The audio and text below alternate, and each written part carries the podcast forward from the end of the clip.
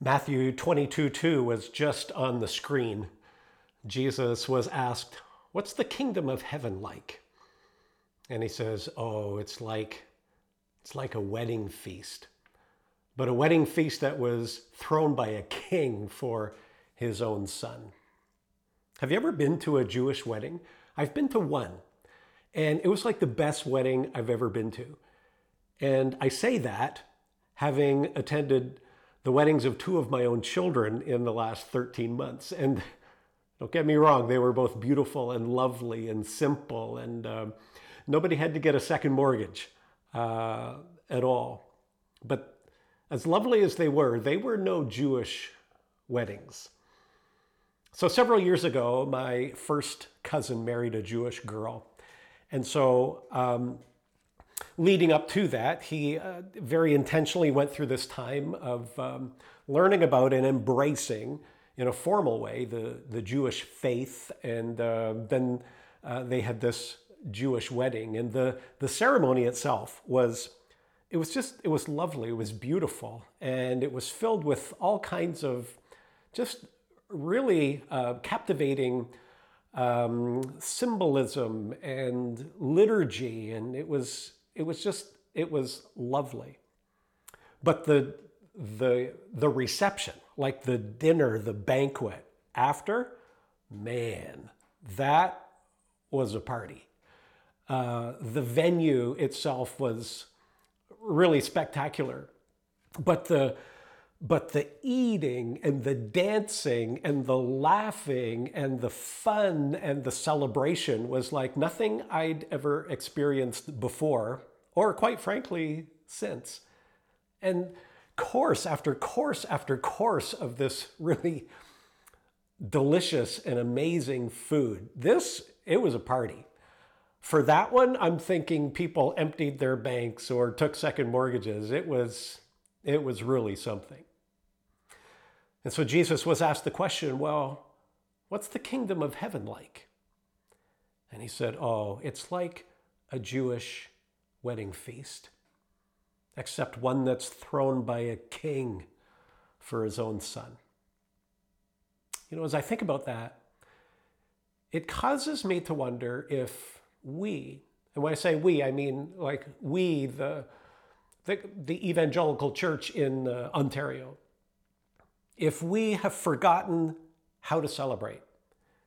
I wonder if we have forgotten how to party.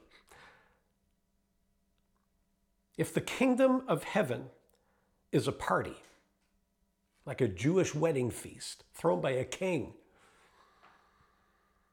and if Jesus came on the scene announcing that the kingdom is here, the kingdom is among you, the kingdom is at hand, and, and he taught he taught people to pray, Thy kingdom come. And Jesus, you know, invites all of us to live the kingdom life now like a, uh, like a dress rehearsal for when he comes back. If that's the case, then I think we need to give um, some serious thought to how we celebrate and to maybe making that a more intentional part of our experience together, learning to celebrate, learning to party. Well, we're in this series called Reset. This is uh, week number five of six. And uh, we're taking a slow walk through Acts chapter 2, verses 42 to 47.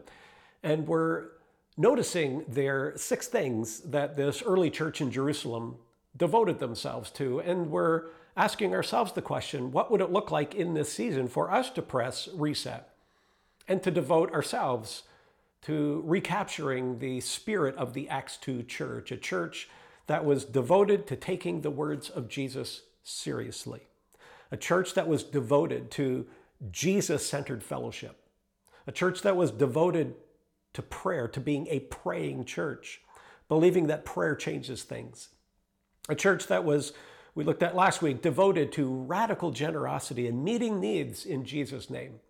And today we want to notice that this is a church devoted to worship. And we want to notice that their worship is just joyful.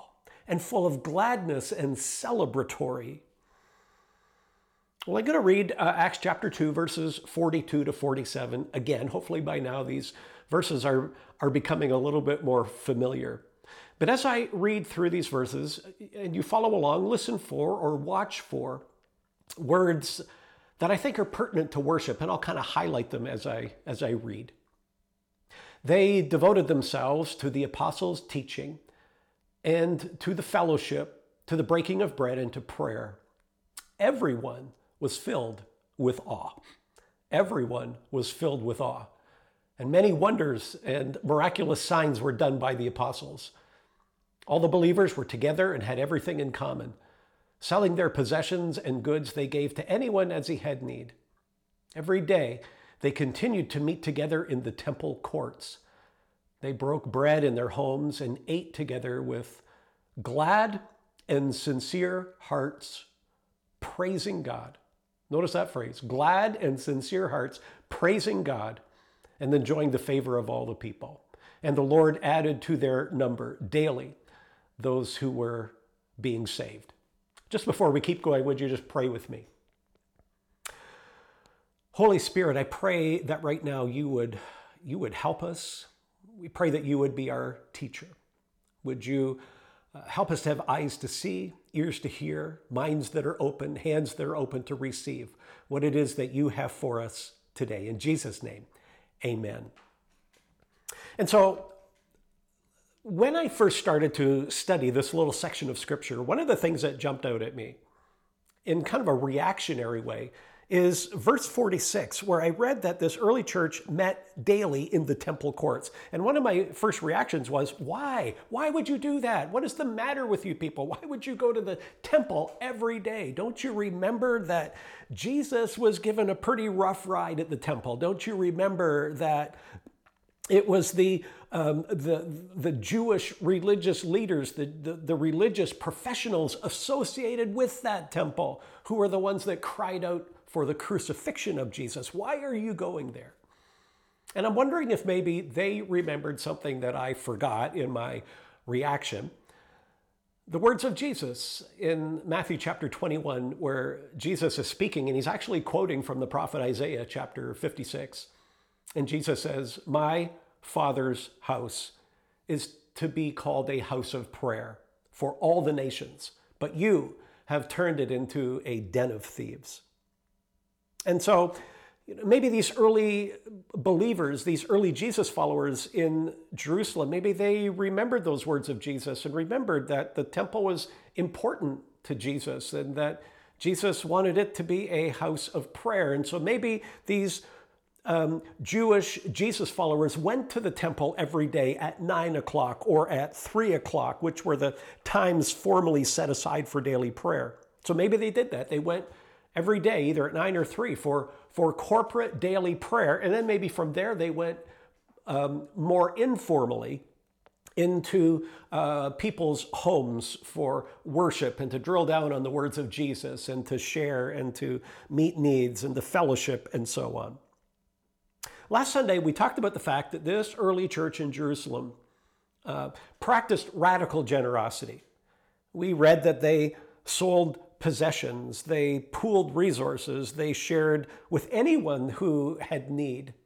And we ask ourselves the question is, is that prescriptive for us, or was that merely descriptive of them? And I think we came to the conclusion, I think, at least I did, that what was prescriptive for us was the attitude, was the devotion to an attitude of heart and mind of radical generosity, of saying that all that I am and all that I have and all that I'll ever be is all because of God and it all belongs to God. And God is the owner and I'm the manager and the possessions that I'm holding on to. I'm, not claiming them as my own. Rather, I'm seeing these possessions simply as vehicles to be used in the meeting of needs of other people. And so I think the takeaway for us was the attitude of heart and mind, the, the devotion to radical generosity, the way that they practiced that in their first century Jewish context was descriptive of them, but the attitude is prescriptive for us. Generosity is not first and foremost about finances, it's first and foremost an attitude of heart and mind. And similarly, we could look at the worship practices of this early church in Jerusalem. we, we, we could ask that same question prescriptive or descriptive? Is what they did prescriptive for us? Should we be getting together every day at nine o'clock or three o'clock for corporate prayer and then going into uh, homes um, and so on? And I think the way that they practiced their worship was descriptive of them. And what's prescriptive for us, again, is the attitude, is the heart. And we see that that heart, that attitude described in verses 46 and 47. Glad and sincere hearts praising God. And so, just like generosity is first and foremost an attitude of heart and mind and not just about finances, so too, worship begins with a posture of heart. Worship is not first and foremost about um, when we meet or where we meet or how often we meet or what, at uh, what hours we meet, whether it's formal or informal. Worship is first and foremost about a joyful and glad, uh, celebratory heart, a heart that looks like the kingdom that Jesus said looks like a Jewish wedding feast. Worship is not first and foremost about online uh, services like the one that we're sharing together right now. Worship is not first and foremost about in person uh, worship services. Worship is not first and foremost about music. It's not first and foremost about programs. It's not first and foremost about particular days of the week or particular times of those particular days. Worship begins with a posture of heart, an attitude of heart that is filled with gladness, filled with praise to God. Worship is primarily not about a time and a place, it's primarily about our heart. One of the things that I think COVID has helped us to see, at least help me, help pastors for sure to see, uh, particularly during periods of lockdown when we couldn't use our buildings. I think it helped us to see how reliant churches have been on their buildings, how even, I might even use the word, how addicted churches have been uh, to their buildings and how obsessed churches are, pastors are, with crowd size. And so in uh, lockdown mode, many, many churches have had like this crisis, this meltdown, this um, crisis of identity. You know, who, who are we when we can't use our building? And, and how can we feel good about ourselves if we can't make a crowd? You know, uh, uh, here's a little a little um, secret for you uh, that I, I will tell you as an insider, as a pastor. And I'm kind of ratting out my brother and sister uh, pastors when I say this, but pastors are notorious for being obsessed with attendance figures, counting butts in chairs. That number is a number that pastors obsess about. And many will talk a good story and say, well, we're obsessed about those numbers because every number, uh, that means a person, and every person has a story and so on. And that's absolutely true. But man, oh man, there's a lot of cases where we're just obsessed about that number um, and not always thinking about the people who represent those numbers. A lot of, and I, say this, and I'm not excluding myself from this, but a lot of what pastors do in that regard is really kind of driven by ego. And, um, you know, it's interesting when when there were lockdowns and, and uh, you know churches couldn't use their buildings and pastors couldn't obsess over in-person attendance figures well all of a sudden there became this new obsession about how do you count online attendance? And pastors were having these almost humorous debates looking at, well, look at YouTube and, and what's a view? How many people is a view? Because you might have five people watching and that counts as one view. Maybe there's 30 people sitting on a back deck and that counts as one view. And the, there was all this debate about this, and so many pastors ended up creating this rather, I would say, generous formula uh, for determining what an online view actually is. And you know, during, particularly during lockdown times in the last uh, 19 months or so, I would drive around, and maybe you experience this too. You drive around and you see churches and you look at their signs, and you see signs like uh, church closed, or uh, church is canceled until further notice, or church service uh, canceled because of COVID 19. And I would just kind of sigh every time I saw a sign like that because that messaging is so off. And here's why because the church is not a building, church is people. Church isn't something that can be closed, church isn't something that can be canceled. Church isn't something we attend, it's something we are. And nowhere, if you read through the New Testament, nowhere do you find the church called to make a crowd. We are, however, called to make disciples.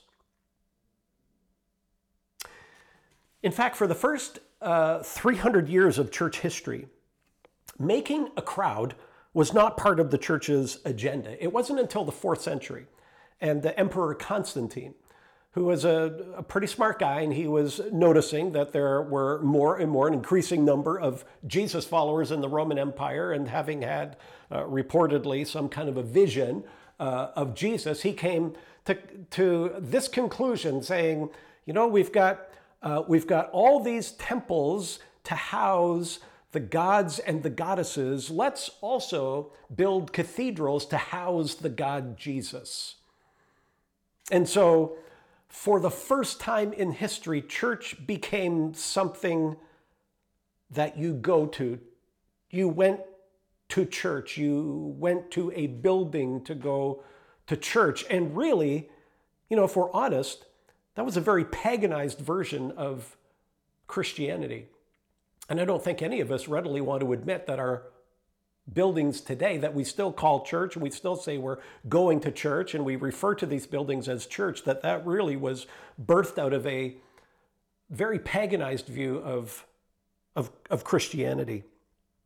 And so under constantine uh, churches you know for the first time became religious. Churches for the first time became a like a spectator sport for the first time, church became a product to be consumed in large buildings seated in rows, looking at the back of the person's head in front of you. But what did Jesus say? In Matthew 28, we've talked about this before, the Great Commission. What did Jesus say? Go into all the world and make a crowd. No, he didn't say that. He said, Go into all the world and make disciples. Now, our online worship services um, this online worship service that we're sharing in right now, this is not the mission. Our in person worship gatherings here in our church building is not the mission. Making disciples is the mission. Our online church services, our in person worship gatherings, that's a method, not the mission. Methods support the mission. Methods come and go, methods change, the mission stays the same. And so crowd size really means absolutely nothing as to whether or not we're actually accomplishing the mission of making disciples. You track with Jesus through the Gospels, you'll find that Jesus was not into crowd making. He was, however, into disciple making. And you know, during during periods of lockdown, like when I was um, pastoring our daughter church in Kincardine, I would hear people say, Oh, I miss having a service. And I, I was sympathetic to that and I understood where they were coming from. And I missed it too. I missed being able to gather together. But, you know, honestly, um, at a church service, there's actually very little service going on. It's mostly consuming, not serving. I'm not sure why we call them a church service when it's not a lot of serving. And I would say, and this is my opinion, and this is based on my experience uh, pre COVID, which was not with Stable Church, but my experience was that our in person services were proving rather ineffective at disciple making.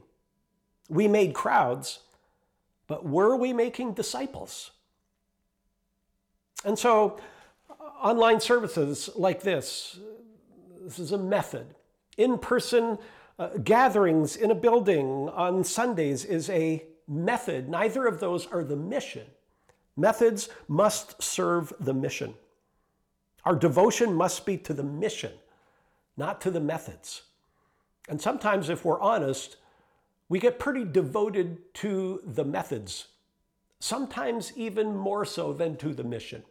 I think it was Andy Stanley who says, date the method, marry the mission. And you know, COVID has forced us to have some really good conversations. It's, it's kind of brought us to a point where we've had to ask some tough questions. And, and some of them we're attempting to ask in this series. Questions like what would it mean for us in this season to press reset and to recapture the spirit of the Acts 2 church? And so today we're talking about worship. We're talking about the really the heart of worship. The heart of worship is not about a building. The heart of worship is not about methods. The heart of worship is not about crowd size. It's not about traditional versus contemporary. It's not about Gaither versus Hillsong. It's not about um, you know guitars and drums versus piano and organ. Worship begins with a posture of heart. The heart of worship. And I love that song, by the way. I'm coming back to the heart of worship. And it's all about you. It's all about you, Jesus. I'm sorry, Lord, for the thing I've made it when it's all about you. It's all about you, Jesus. And I, I would guess that many of us, if not all of us, would admit that there have been times where we have made worship about us, where it's been about our preferences, what makes us happy, what makes us feel good, what puts a smile on our face.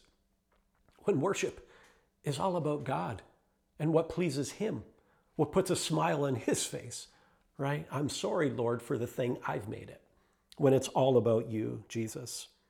And so there was present in this early church in Jerusalem this sense of awe. We saw that in chapter 2, verse 43, this sense of awe. They would look at Jesus and, and all that Jesus had done for them, and they'd be filled with awe. They looked at what God was doing and what God was doing for the apostles, and they were filled with awe. And this sense of awe just filled their hearts with this gladness, this celebration, this joy, this enthusiasm. And you know what? They had good reason to be full of joy because the gospel is good news. They'd been set free by the truth of Jesus. They'd been redeemed by the grace of Jesus. Once they were not a people, but now they're the people of God. Once they were in darkness, now they're in light. Once they had not known mercy, now they've known mercy. And so the gospel is good news, and they were joyful and glad and thankful and celebratory about that. Not only that, but in Acts chapter 2, we know that God pours out his spirit, and they were filled with the spirit, and the fruit of the spirit is joy. Now, I've been in a lot of Christian gatherings, maybe you have too. I've been in a lot of Christian gatherings, small and large. And in some of them, you would swear that the gospel is bad news. Like so boring and so dull. And you look around you at people who just look like they're in pain, having to endure this, like bizarro. Uh, but here's the thing here's what I want us to point out in this early church in Jerusalem, verse 43, they were filled with awe. There's this sense of awe because they knew that Jesus was with them. And that filled them with gladness and thankfulness and joy and celebration. And so, what I want us to, see today really is this heart of worship. And I want us, just in the final moments of our time together today, I want us to kind of see it in action. But I don't want to talk about the, the heart of worship in action in our own context, because I don't want us to get hung up with, with um, form and function and methods. And I don't even want to talk about the heart of worship in the New Testament because we'll, we'll again get into this prescriptive, descriptive uh, thing, which is good, but I don't want to do that right now. So, what we're going to do is we're going to go way back to Chronicles. So, if you've got a Bible, you can flip to um, uh, go to Second Chronicles. We're, we're going to end up in Second Chronicles chapter 5, but um, I want to go back there because God has always had a worshiping people. But we know that the form and the function that we're going to see in Chronicles is nothing that we're going to mimic in any way. So just uh, we can just focus on the expression of the heart of worship. I, I just said Second Chronicles 5, that's where we want to end up. But I'll tell you what, go back a little bit further to First Chronicles chapter 23, and I'll go back there too. First Chronicles chapter 23, and I'm just going to read the first five verses here. Um, we want to get to Second Chronicles 5, but, but starting here will help us get some context in mind. Verse 1 When David was old and full of years, he made his son Solomon king over Israel. He also gathered together all the leaders of Israel, as well as the priests and Levites. The Levites, 30 years old or more, were counted, and the total number of men was 38,000. David said, of these, of these 38,000, 24,000 are to supervise the work of the temple of the Lord, and 6,000 are to be officials and judges. And then look at this uh, 4,000 are to be gatekeepers, and 4,000 are to praise the Lord with the musical instruments I have provided for that purpose. That's a big band, 4,000 people uh, with instruments so they can make a joyful noise to the Lord. And then if you just kind of um, work your way through these next chapters, like chapter 24. I'm just going to read like the chapter headings here is about the division of priests. Uh, chapter 25 is all about the vocalists, all about the singers. The whole chapter is, you get to chapter 26, it's about uh, gatekeepers, treasures, and, and others. Chapter 27 is kind of a military thing, it's armies and how the army is uh, divided and put into groups. Then you get to chapter 28, and it gets a little more detailed. These are David's uh, very specific plans for the temple. And then you get to chapter 29. And chapter 29 is really uh, quite significant because here you see the bringing together of all of the gifts for the temple. And uh, for instance, go to verse 2, chapter 29, verse 2. Let me just read uh, two or three verses here. This is David. With all my resources, I have provided for the temple of my God gold for the gold work, silver for the silver, bronze for the bronze, iron for the iron, wood for the wood, as well as onyx for the settings, turquoise stones of various colors, and all kinds of fine stones and marble. All of these in large quantities. Besides, in my devotion to the temple of my God, I now give my personal treasures of gold and silver for the temple of my God. Over and above everything I have provided for this holy temple 3,000 talents of gold, gold of Ophir, and 7,000 talents of refined silver for the overlaying of the walls of the buildings, for the gold work and the silver work, and for all the work to be done by the craftsmen. And so there you've got the leader talking about what he's releasing from the national treasury for this pro- project, and then what he's, what he's dipping into his own funds, his own retirement funds to contribute to this project. And then he asks a very, very significant question at the end of verse 5. Notice, notice this question. Now, who is willing to consecrate himself today to the Lord? Who is willing? Who is willing to consecrate himself or herself to the Lord. This idea of consecration is, is a giving over. It's a, it's a voluntary giving over of all that I am and all that I have and all that I'll ever be. Who is willing to give himself or herself to the Lord? Notice that consecration is to the Lord. It's not to the temple, it's not to a building. Buildings are just temporary, they're just a means to an end. Consecration is to the Lord.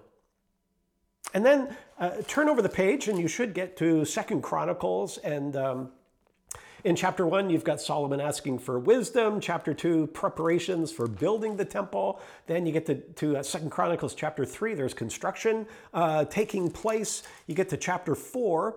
And uh, you get this very detailed description of all of the furnishings that are going to be um, part of uh, the, the interior of the temple, and it's quite detailed and interesting to read. But then you get to chapter 5, and chapter 5 is like the grand opening. It's like ribbon cutting. This is where, um, where it all uh, is culminating, and it must have been an incredible moment.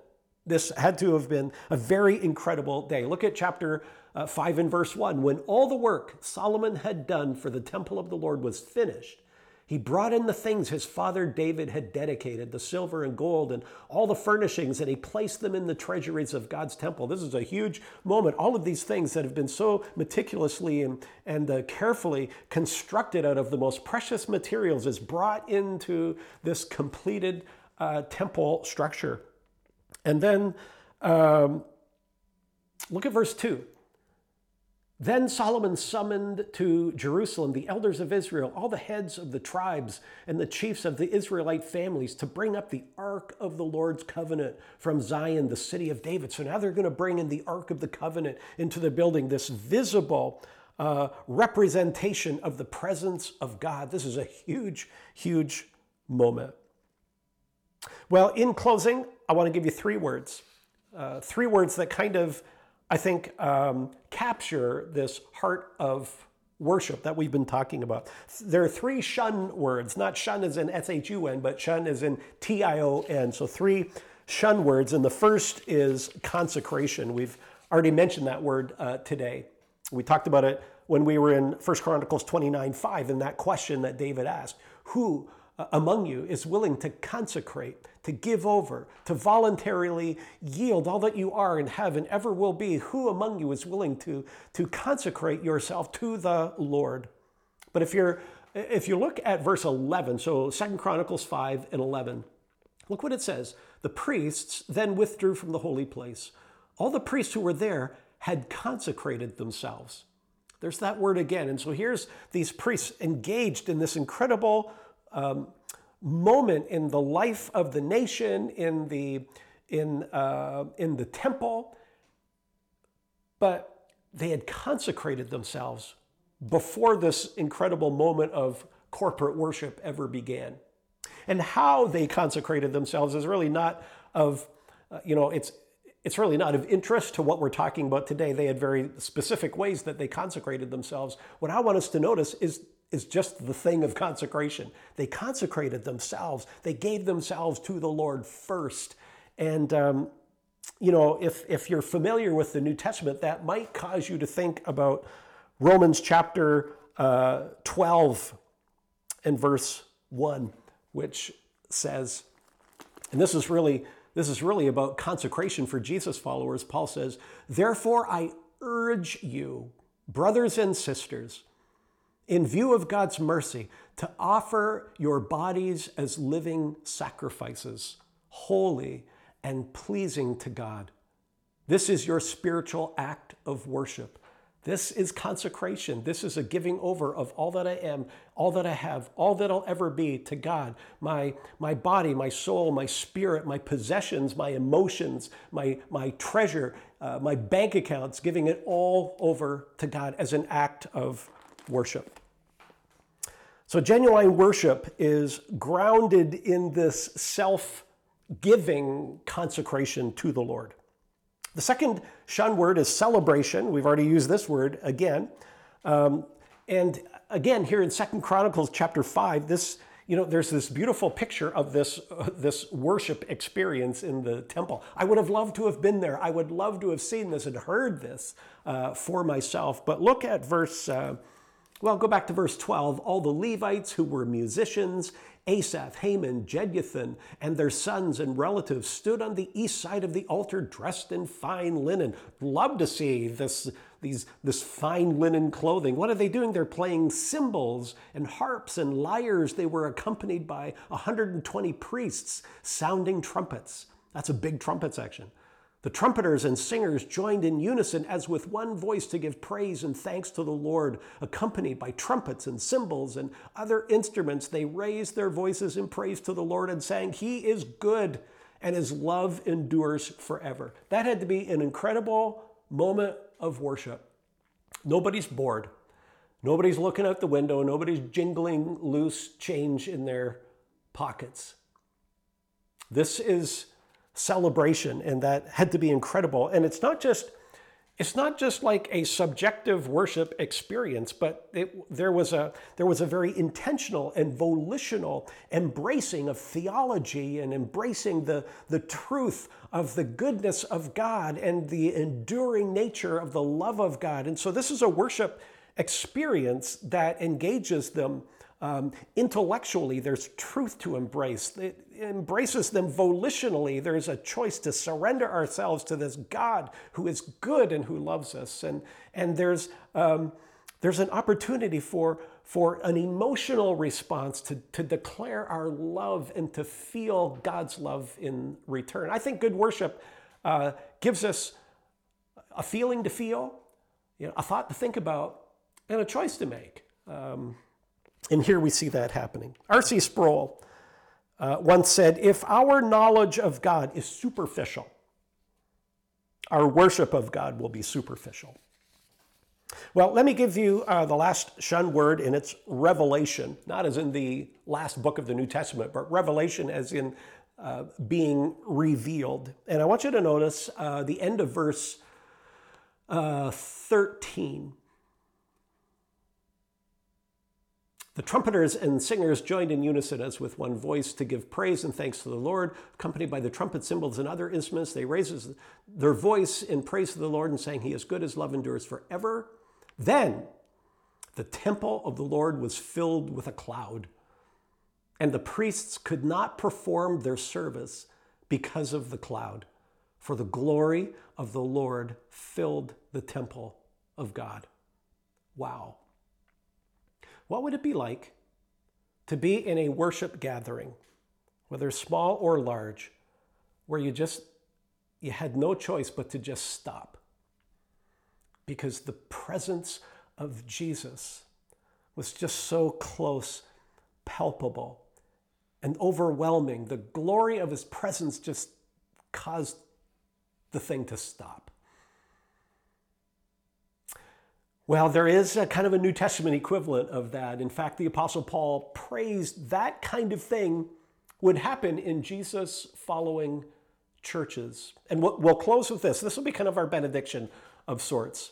It's Paul's prayer for the church in Corinth, and, and we find it in 1 Corinthians chapter 14 and, and verse 25. And really, what Paul is talking about here to this church in Corinth, he's saying, um, I want your worship experience to be such that when somebody who does not know Jesus comes into your midst, and let me read exactly what uh, Paul says so I don't misquote it. So, this, this person who doesn't know Jesus would come into their midst, into the midst of their worship experience, so he will fall down and worship God, exclaiming, God is really among you. And let's let that be our prayer today as we close. That this week, that we would live in such a way that the people around us and even people who don't know Jesus would look at us and see the evidence of consecration. That they would sense our joy in celebration. And that they would experience the revelation of Jesus who is in us. Well, God bless you. Go out and worship joyfully this week. See you next time.